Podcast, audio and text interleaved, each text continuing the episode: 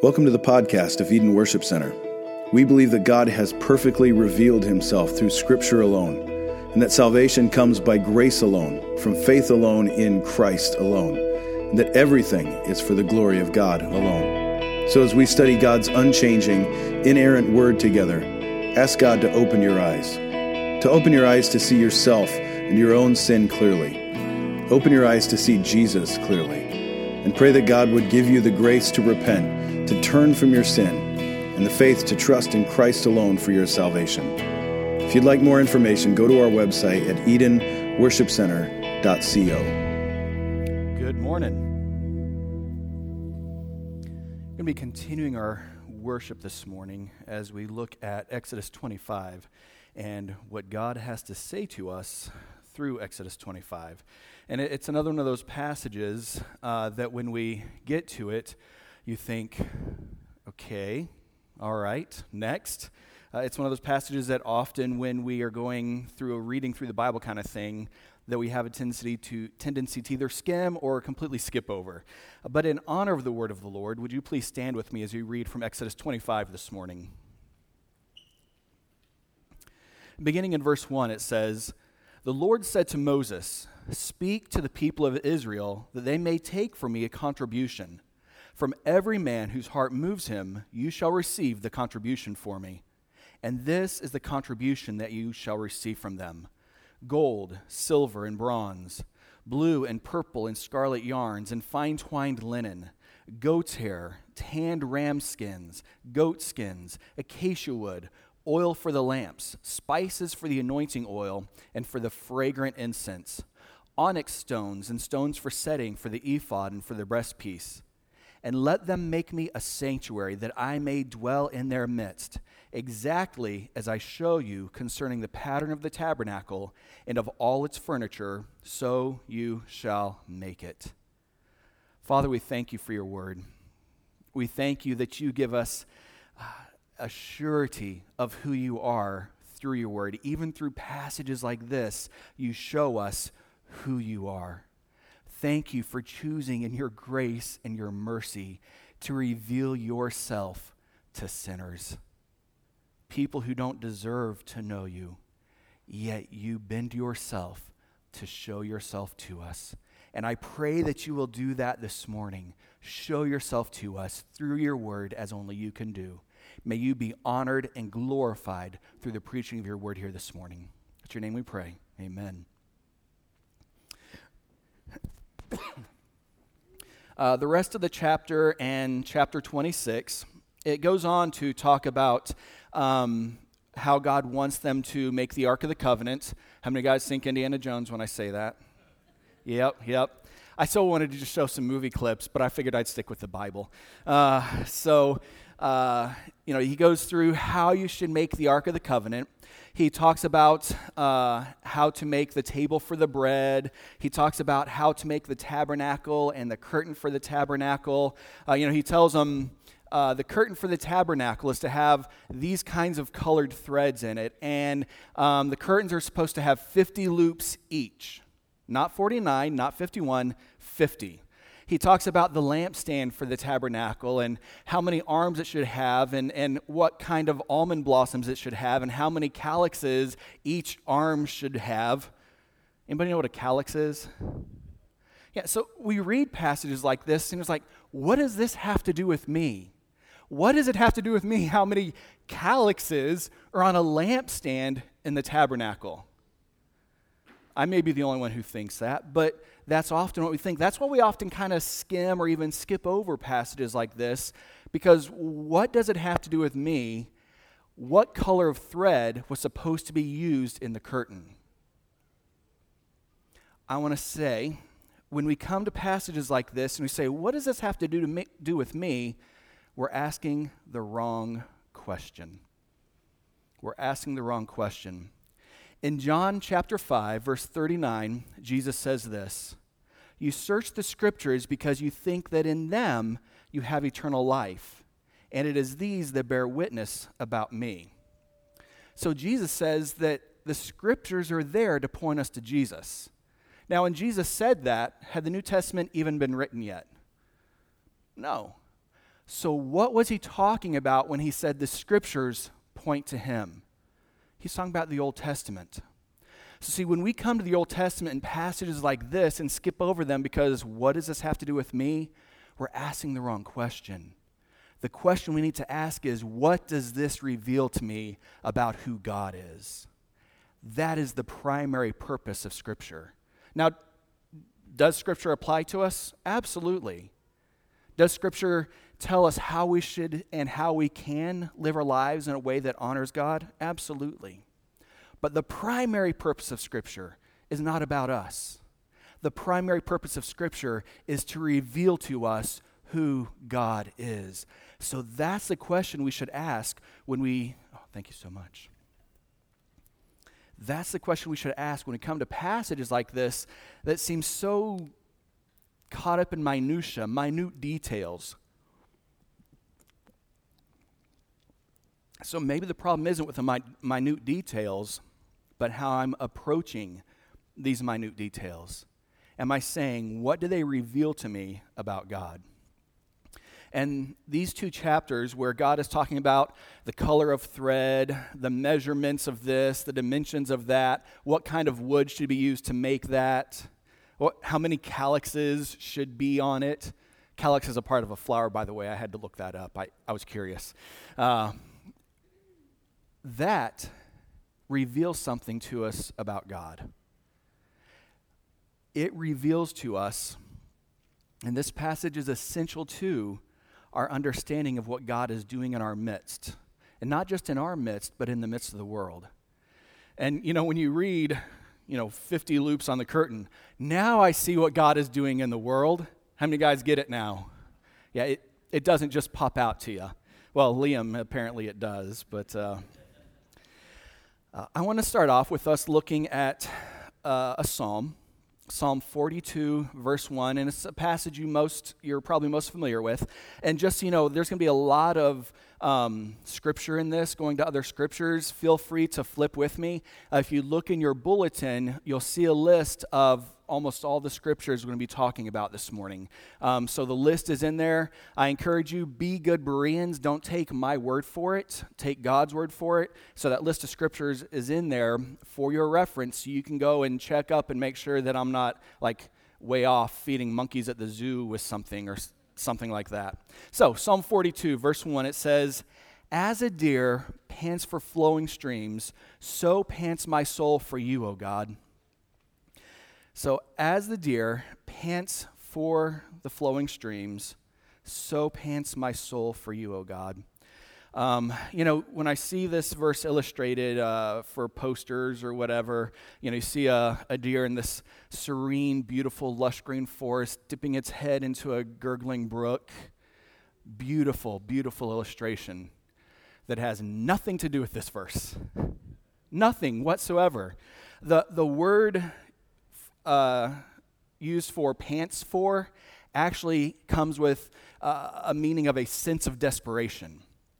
Imagine that lush green forest three years into a drought.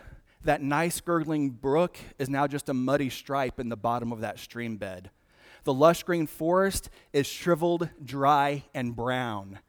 And that nice little doe stands there looking at the muddy stripe, panting desperate for a drink of water. That's actually what the Hebrew conveys a desperation for life. That deer knows that it has to have a drink if it is going to survive. That's the idea that the writer of this psalm is trying to get across. Uh, the, I, Lord, I am at death's door. I am desperate for you. But notice, he doesn't say he's desperate to be rescued for anything. He's not saying, Lord, I am desperate in this financial situation. Would you rescue me? Lord, I am desperate in this family relationship that's going wrong. Would you rescue me? Lord, I am desperate in this health emergency. Would you rescue me? That's not the desperation that he's talking about there. Maybe many of us have felt that kind of desperation before. What he says here is, Lord, I am desperate for the rescuer. I'm not desperate for the rescue. I don't care what the situation is, Lord. I just want you. I am desperate for the rescuer. That's the sense of de- desperation that we need to have for God, that I will die without his presence in my life. Is that your desperation? Or do you only feel a sense of desperation when there's something going on in your life that you need rescued from? Are you desperate for the rescuer? And having said that, how many of us have had situations or maybe have situations in our life that we do need re- rescued from? We do. And there's nothing wrong with that. Um, in Genesis 3, verses 23 through 24, it says, Then the Lord God said, Behold, the man has become like one of us in knowing good and evil. Now, lest he reach out his hand and take also of the tree of life and eat and live forever. Therefore, the Lord God sent him out from the Garden of Eden to work the ground from which it, he was taken. He drove out the man, and at the east of the Garden of Eden, he placed the cherubim and a flaming sword that turned every way to guard the way to the tree of life. So, this is post fall. This is one of the results of the curse of sin. You know, we can look around at our world today and see everywhere results of the fall, results of the curse of sin. We see sickness and disease. We see hatred, bigotry. We see injustice. We see wickedness all around. How many guys don't like any of those things? But all of those things, as bad as they are, pale in comparison to the worst part of the curse of sin, and that is exile from the presence of God exile from the presence of God is the worst part of the curse of sin. I want to read to you from Ephesians chapter 2, verses 11 and 12. Therefore, remember that at one time you Gentiles in the flesh, called the uncircumcision by what is called the circumcision, which is made in the flesh by hands, remember that at that time you were separated from Christ, alienated from the commonwealth of Israel and strangers to the covenant of promise, having no hope and without God in the world. Having no hope. And notice what he says here. He, he doesn't say, You have no hope in the world because of sickness and disease. He doesn't say, You have no hope in the world because of hatred or bigotry. He doesn't say, You have no hope in the world because of injustice or wickedness. He says, You have no hope in the world because you're without God. You may have sickness and disease, but with God, you still have hope. You may have injustice, hatred, bigotry, wickedness, but with God, there's hope. The worst part of the curse of sin is an exile from the presence of God. So when we come here to Exodus, Israel's greatest need was not manna from heaven. Israel's greatest need was not water from a rock. Israel's greatest need was a remedy to their exile from the presence of God. That was their greatest need. Not manna, not water, the presence of God. So, here in verse 8, God says something amazing. And let them make me a sanctuary that I may dwell in their midst. Imagine what that have mu- must have been like for these Israelites. Remember, just before this, when Moses was on the mountain, he said, No, Mo- they said, Moses, no, you go and talk to him. We are scared to death of him.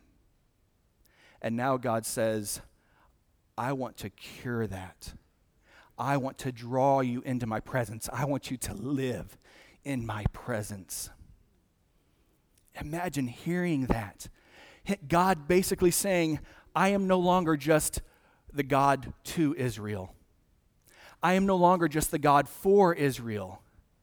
From here on out, I am the God with Israel. imagine being one of those Israelites and hearing the God of the universe saying, I am now the God who is with you. Not just for you, not just to you, but with you. And this is what he said to them I am the God with you. I am here to remedy, to cure your exile from my presence. So he goes on um, for the rest of chapter 25 and 26, on even into 27, which I'm not really going to get into there. Um, but he goes through giving what materials they need to use to build the sanctuary uh, and everything else about it. And in verses 3 through 7, he says, And this is the contribution that you shall receive from them. Oh, thank you so much, Miriam gold, silver, bronze, blue and purple scarlet, yarns and fine twined linen, goat's hair, tanned ram skins, goat skins, acacia wood, oil for the lamps, spices for the anointing oil, for the fragrant incense, onyx stones, stones for setting, uh, for the ephod and the breastplate. So he runs through this list of things. Now, how many of you guys have ever gotten clothing as a gift? Most of us. How many of you guys ever got a blue shirt and went, oh, a blue shirt. It's not white or yellow. Or, it, it's blue. Oh my, thank you so much. A blue shirt. It's blue. How many guys? Besides Liam. Harold. um, that's good to hear. Back then, that would have been exciting for all of us, not just Harold you know, to make a blue shirt or blue anything back then, you had to go out and collect enough shellfish. Not just any shellfish, a particular shellfish, to crush it up and make the blue dye. To make the, the purple that they're talking about, you had to have a particular type of worm that you then dried and crushed up and its eggs to make the, the purple. For the scarlet, you had to have a particular type of snail. So, you know, in the New Testament, I think it was Lydia was the dealer in purple garments. That meant she was well off. She was well off.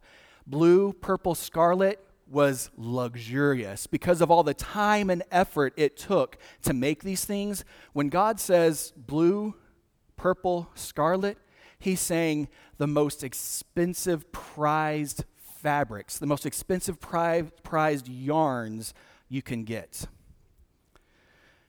gold, silver, bronze, onyx, stones for setting, precious stones for the ephod. The ephod, you guys ever seen the picture of the high priest where he's got that breastplate that's got all the stones in it?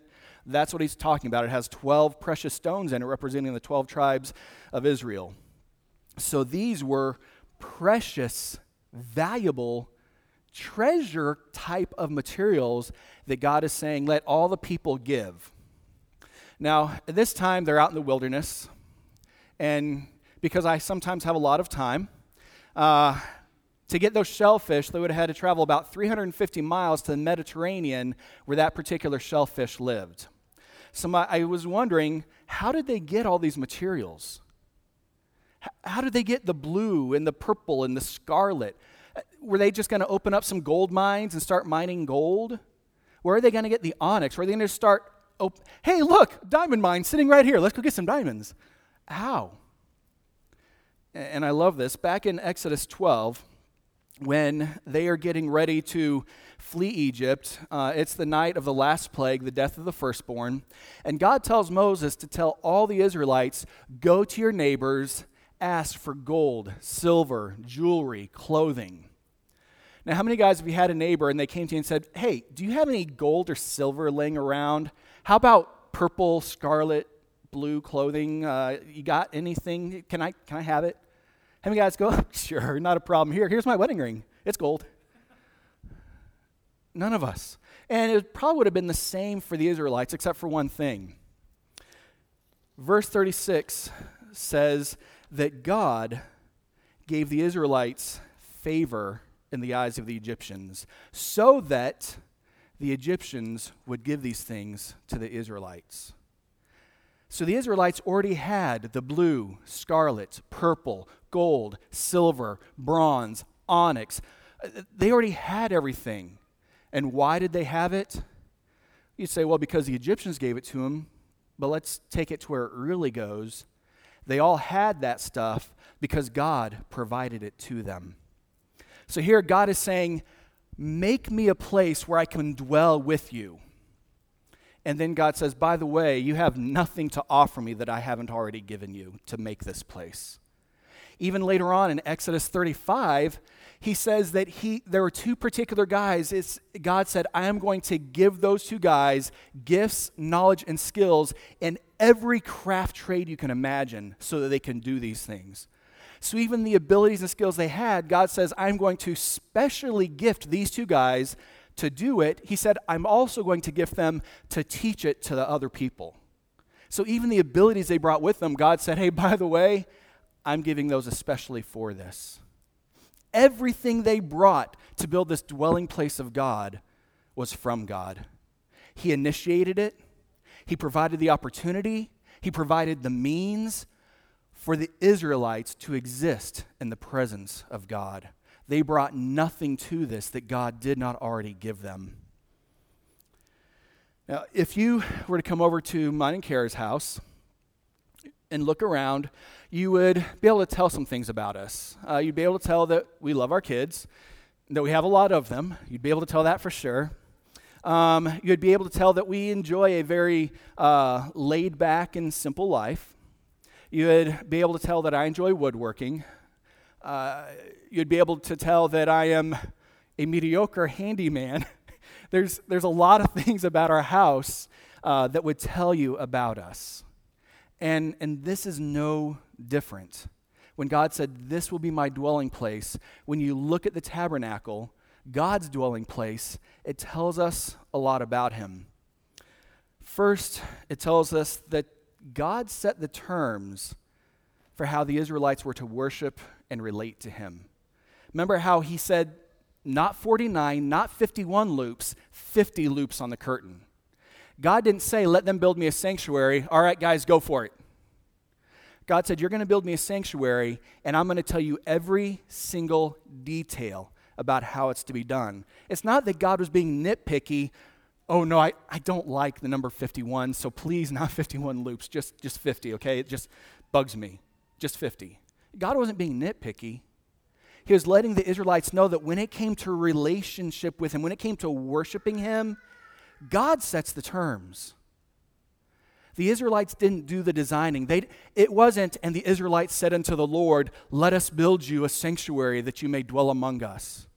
No, the Israelites didn't say a thing. God said, You build me a sanctuary so that I can dwell among you. And this is how it's going to be designed, this is how it's going to be made. And you can't even make it without me. So, the first thing it tells us is that when it comes to worship and how we relate to God, God sets the terms for what is acceptable. He sets the terms. Even centuries later with King David, in 1 Chronicles 17, 1 through 6, it says this Now, when David lived in his house, David said to Nathan the prophet, Behold, I dwell in a house of cedar, but the ark of the covenant of the Lord is under a tent.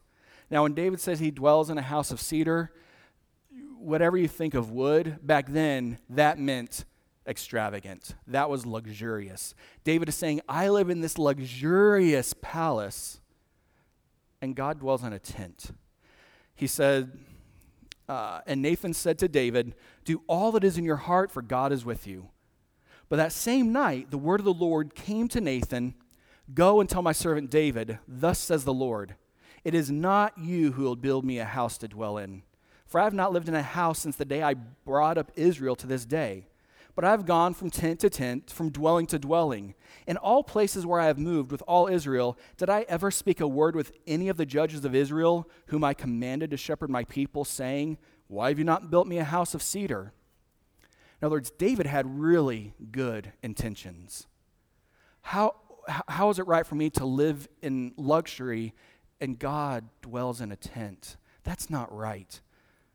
And God said, No, it's not up to you to build me a temple. Did I ever tell any of my other leaders, hey, I don't want to live in a tent anymore, build me something?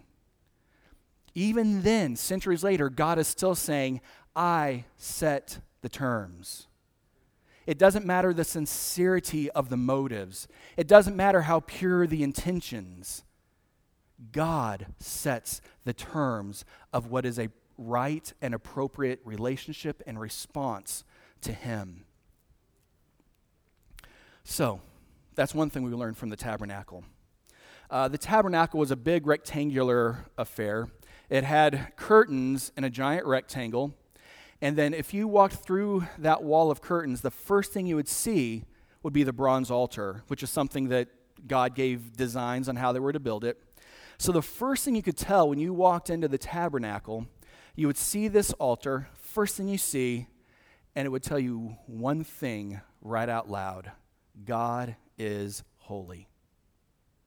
You walk in, and face to face, you are with the fact that there is a holy God that you have sinned against, and without sacrifice, there is going no further to him.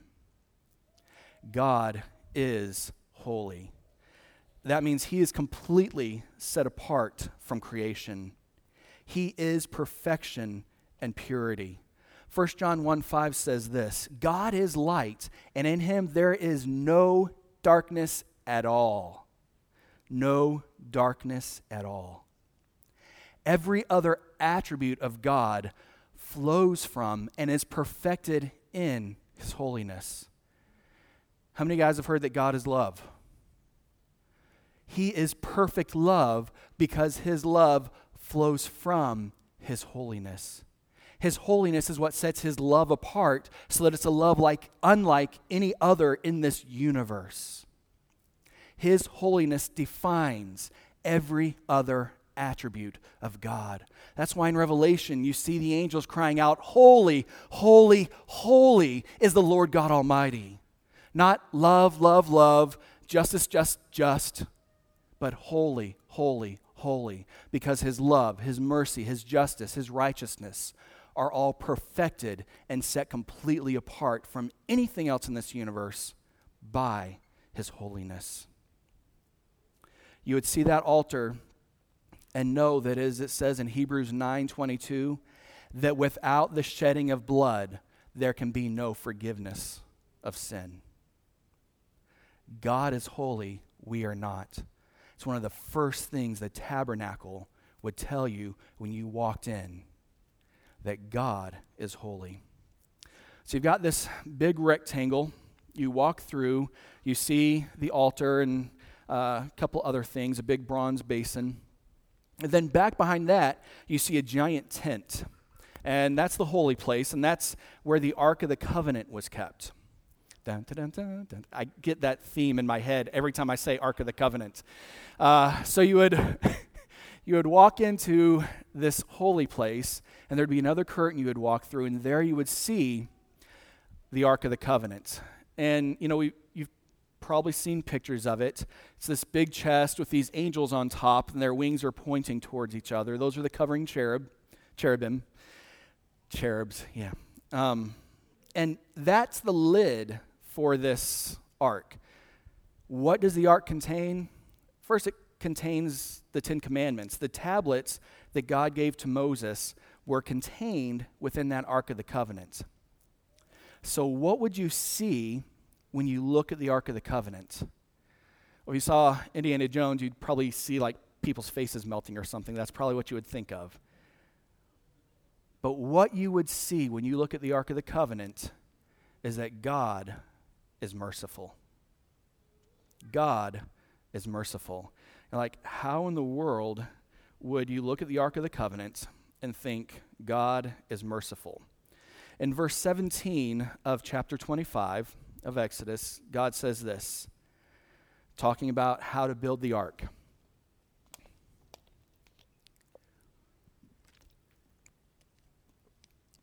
You shall make a mercy seat of pure gold. Two cubits and a half shall be its length and a cubit of a cubit and a half its breadth. And you shall make two cherubim of gold, of hammered work shall you make them, on the two ends of the mercy seat. And he goes to talk on about exactly how those two cherubim, those angels, are to look on top of this mercy seat. The mercy seat was the lid for the ark. So within the ark, you have the Ten Commandments. What was the result of not keeping the Ten Commandments? Judgment. The result of, the ten com- of not keeping the Ten Commandments, in other words, the result of sin, judgment. And God said, within this ark is the law and the judgment co- that comes from failure to keep that law. But covering that law is the, the mercy seat. Covering the law, shielding us from the law, is the mercy seat. And it's interesting, when the uh, Old Testament was translated into Greek, it's called the Septuagint, the Greek word for mercy seat is a Greek word uh, that I'm not going to try to say, but it actually means one who makes propitiation. That's what mercy seat means one who makes propitiation. And if you're wondering, what does propitiation mean? Uh, propitiation, it's not just a Christian word. Propitiation is a word used in just about any other religion, and a propitiation is a sacrifice that a person makes to appease the wrath of their God. In other words, to say, My God is angry with me, I need to offer a sacrifice to make them happy with me. They're angry at me, I don't want them to be angry at me, so I'm going to offer a propitiation, something to make my God not angry with me. So, God is a just God. Exodus 34 7, he says, I will by no means let the guilty go unpunished. He is a just God, which means his wrath is turned towards the guilty. And as we know from Romans, all have sinned and fall short of the glory of God. Therefore, God's wrath is turned against everybody. In other words, a propitiation is necessary some kind of offering, some kind of a sacrifice to turn God's wrath away from us. So we bring the offering of our good works, and God says, not good enough. We bring the offering of turning over a new leaf in life and being a better person, and God says, not good enough. We bring the offering of, I'm going to come to church every Sunday, and God says, not good enough. We bring the offering of, I'm going to read my Bible and have my quiet time for four hours every morning. And God says, not good enough. And we are left with no hope because we have no propitiation that can ever turn the wrath of God away from us. No hope.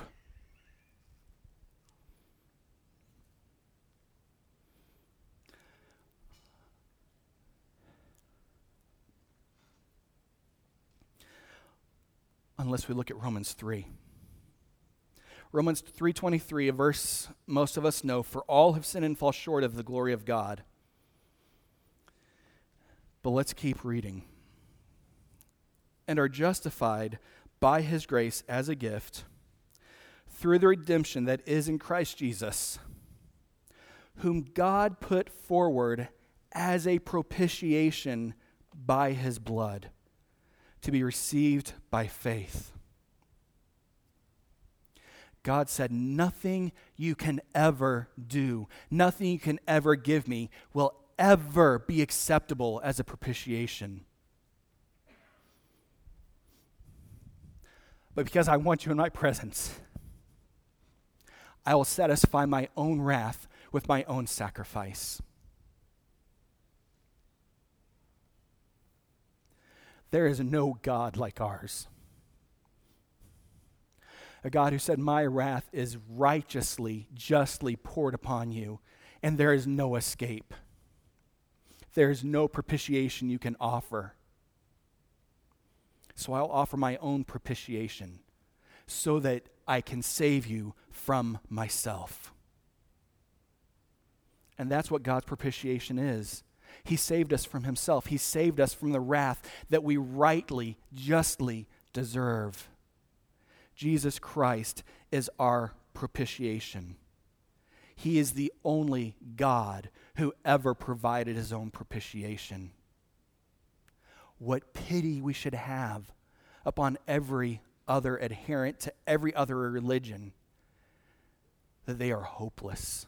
They are without hope, offering their propitiations to their false gods, and all the while continuing to live under the wrath of the one true God. And make no mistake that when it comes to your relationship with Christ, when it comes you comes to you dwelling in his presence through the propitiation of Christ, just like with the Israelites in the sanctuary, the, the tabernacle, they brought nothing to the table to make this happen that God didn't already give to them. From beginning to end, it was God. And all of this, everything was about the tabernacle and the ark and the altar, everything about it was to point us to Christ. It was a, it was a foreshadow. Uh, how many guys have heard that term before, foreshadow? Um, actually, Quinn, come on up here for a moment.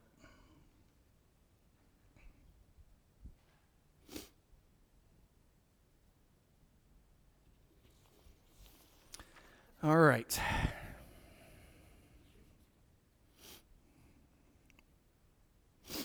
Quinn? I want you to meet my friend George. He's my six foot friend. He's a Roborovsky dwarf hamster. He's pretty big for a dwarf hamster, don't you think? Uh, he wants to shake your hand. Social distance, boy, get over here. All right. I said he wanted to, not that you should. So, now, look down. Do you see your shadow? Do you see my shadow? Do you see George's shadow? Do you see George's shadow?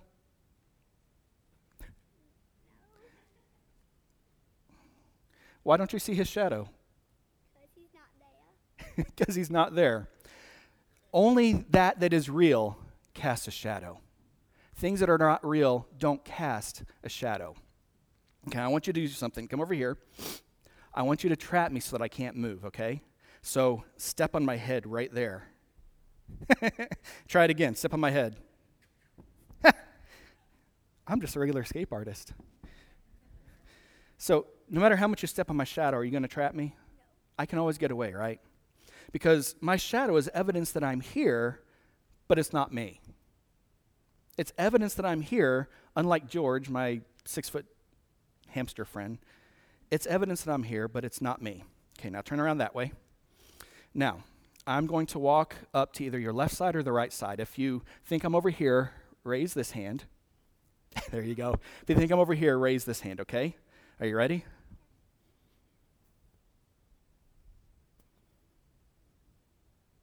Very good.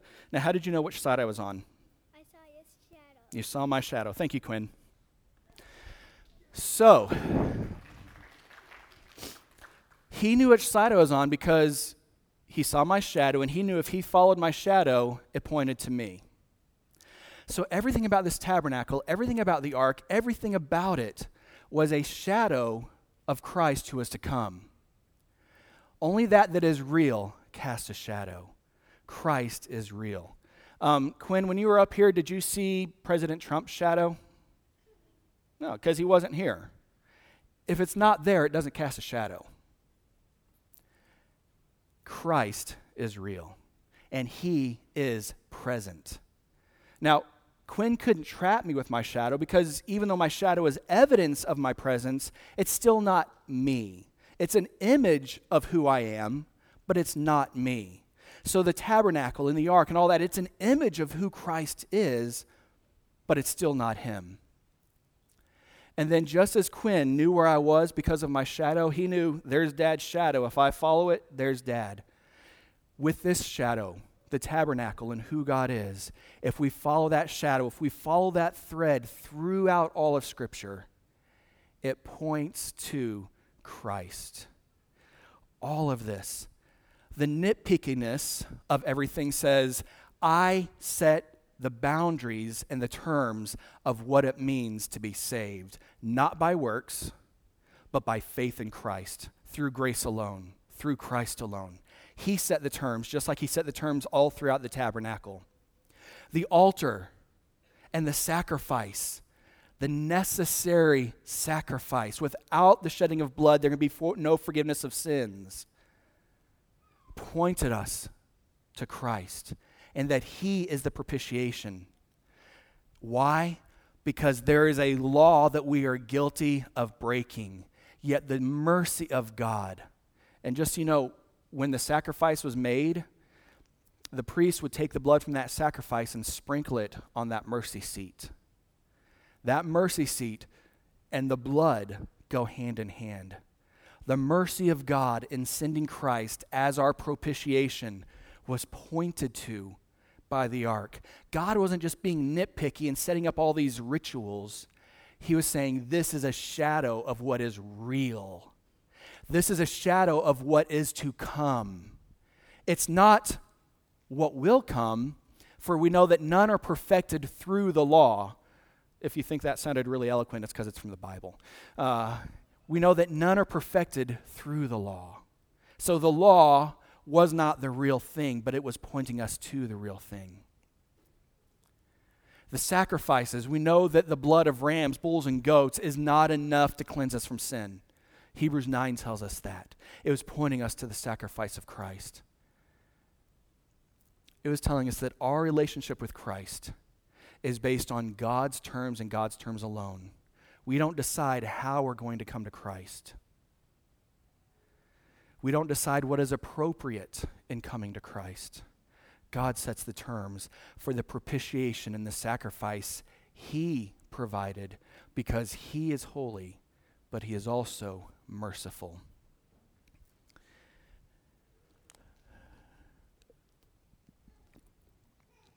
John 1:14 or John 1 verse 14 says this.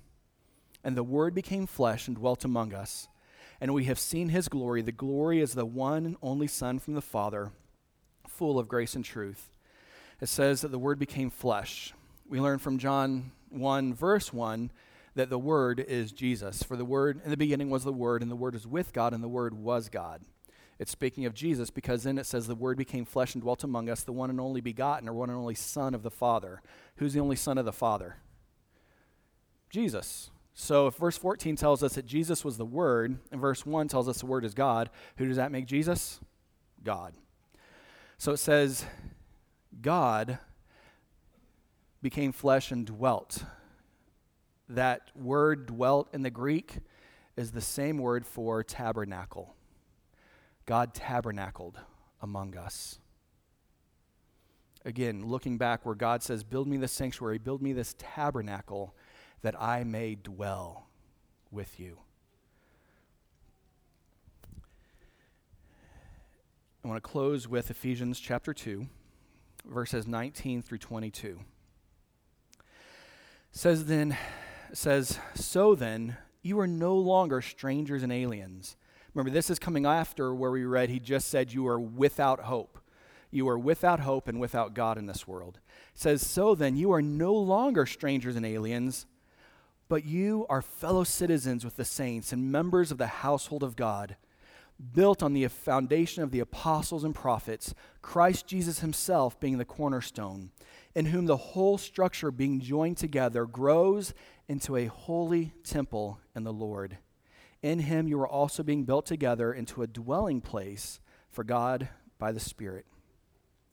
Now, I'll go ahead and say in 1 Corinthians 3 16, it says, Do you not know that you, here he's speaking of the individual, you are God's temple and that God's Spirit dwells in you? So in these two passages, he says that you, as a Christian, as an individual, you're the temple, the dwelling place of God and that we as a body, not this building, we as a body are the dwelling place of God in this world. This building is not the house of God. This is the building where the house of God comes together. So, what that means for us, we will never be like Adam in one respect Adam was exiled from the presence of God. We never will be. We are his dwelling place. We don't come to his dwelling place where when we leave this building, we're no longer in his, in his presence. The presence of God as a believer goes with you. We will never be exiled from the presence of God. Because of Christ, we can have the presence of God with us always. And it is only because of the work of Christ. God is the one who initiated our relationship with Him, and we come to Him on His terms and His terms alone. So, how does that change us? Seeing who God is through these passages that he is a God who is holy, he is a God who is merciful, he is a God who sets the terms, the terms for relationship with him, the terms of how we relate to him in worship. How does it change your life to know that God wants to be with you? How does it change your life that He has already provided everything you need to enjoy His presence? That's my question if you're for those who are here today who are not believers. God in Christ has made it plain and clear He wants to dwell with you. He wants you. He wants you as you are not as you think you should be, not after you think you've cleaned yourself up enough for Him. He's the one who will clean you up. He wants you as you are, and He has provided Christ for that. He's provided everything you need in order for Him to be part of your life.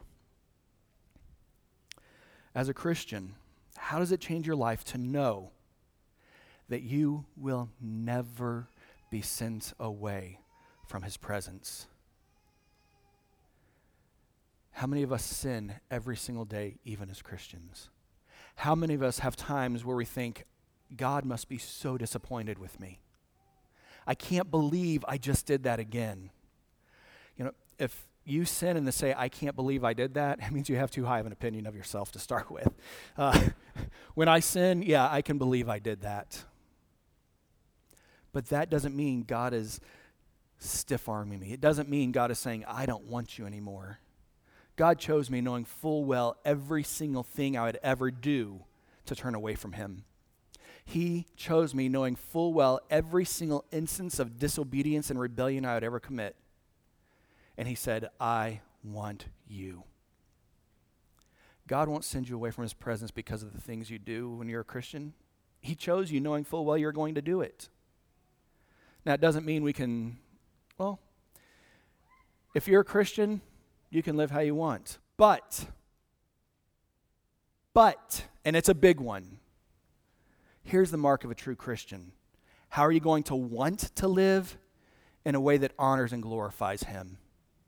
The hallmark of a Christian is that they enjoy the presence of God. And so, by the grace of God, they walk in a way that honors and glorifies Him because that's what they want. I love how C.S. Lewis put it. He says, Our problem is not that we desire pleasure too much, our problem is that we desire pleasure too little. He said, We're like a child at the beach playing in a puddle when the whole ocean is at our back. We find our satisfaction in the things that this world has to offer. When God says in Psalm 16, In his presence there is fullness of joy, and in his right hand are pleasures forevermore. The hallmark of a Christian is this as the deer pants for the water, so my soul pants for you, O God. I need the presence of God simply because He is God. Not because of what He can do for me, but because of who He is, I want Him. Because of who He is. How does it change your life as a believer to know that you will never be sent away from the presence of the one who is the source of all pleasure, who is the source of all joy? And he is yours forever. And then, lastly, how does it change our church to know that we have been sent out into the world with the presence of God? Remember, we don't come here to be in the presence of God. We go out into the world being sent with the presence of God. How does that change our church, or how should it change our church? What, what should our church look like when we lay hold with a passion the fact that we have been sent out into the world with the presence of God? How does that change your life? How does it change our church? As the praise team comes forward, uh, let's pray. Father, we thank you so much that when there was no hope for coming out of the exile from your presence, when the only thing we could ever know was exile, that you stepped into this world and provided the remedy. That you stepped into this world and made a propitiation so that we could enjoy the presence of Almighty God. Father, thank you so much for that. Lord, I find that I pray that you will find us a people panting, desperate for your presence in our lives. That you will find us a people desperate for your presence in our church. And that you will find us so overjoyed at your presence that the natural overflow will be making that known to the world around us. Father, you say that you have called us out of darkness so that we may proclaim the excellencies of him who called us out of darkness into your marvelous light. Father, may we see your marvelous light for how marvelous it truly is. And then that we will tell a dying world of the God who made his own propitiation to save people from his own wrath. God, what a merciful God you are. What an awesome God you are. God, by your grace, let us thirst for you like we never have before. In your name we pray. Amen.